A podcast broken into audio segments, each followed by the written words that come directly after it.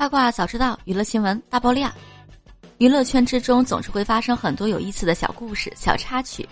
故事的发生也许是碰巧，也许是刻意而为之。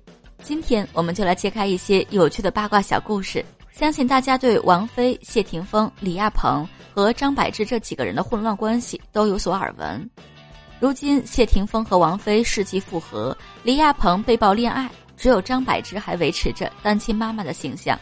王菲为李亚鹏的母亲庆生的时候，谢霆锋直接发布动态说：“要清楚你是谁。”网友们都觉得谢霆锋这6个字的确是醋意满满。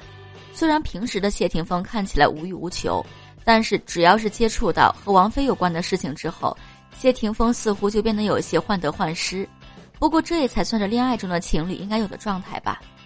同样是离婚，谢霆锋和张柏芝之间少有联络，就算张柏芝带着2个儿子前往香港谢家大宅探望谢贤，谢霆锋都不在家，很明显是在避嫌。恋爱是对等的、相互的，假使王菲一直无法坚持均衡，那谢霆锋是否还会忍耐呢？